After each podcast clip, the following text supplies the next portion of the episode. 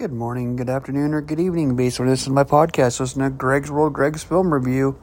Today I'm reviewing Top Gun Maverick. So I ended up watching over the holiday weekend like most of us did. At least I hope you did.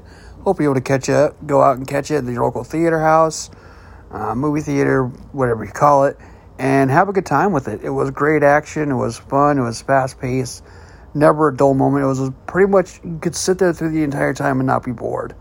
Uh, I thought it was great. Tom Cruise came back better than ever. Miles Teller did a fantastic job in his role, so Jennifer Connelly, and it was an all around great time. So, what I would recommend is I'm going to give this a solid. I'm going to give this a solid A film. It was just as good as the first one, in my opinion. I loved how everything was done, how everything was fast paced.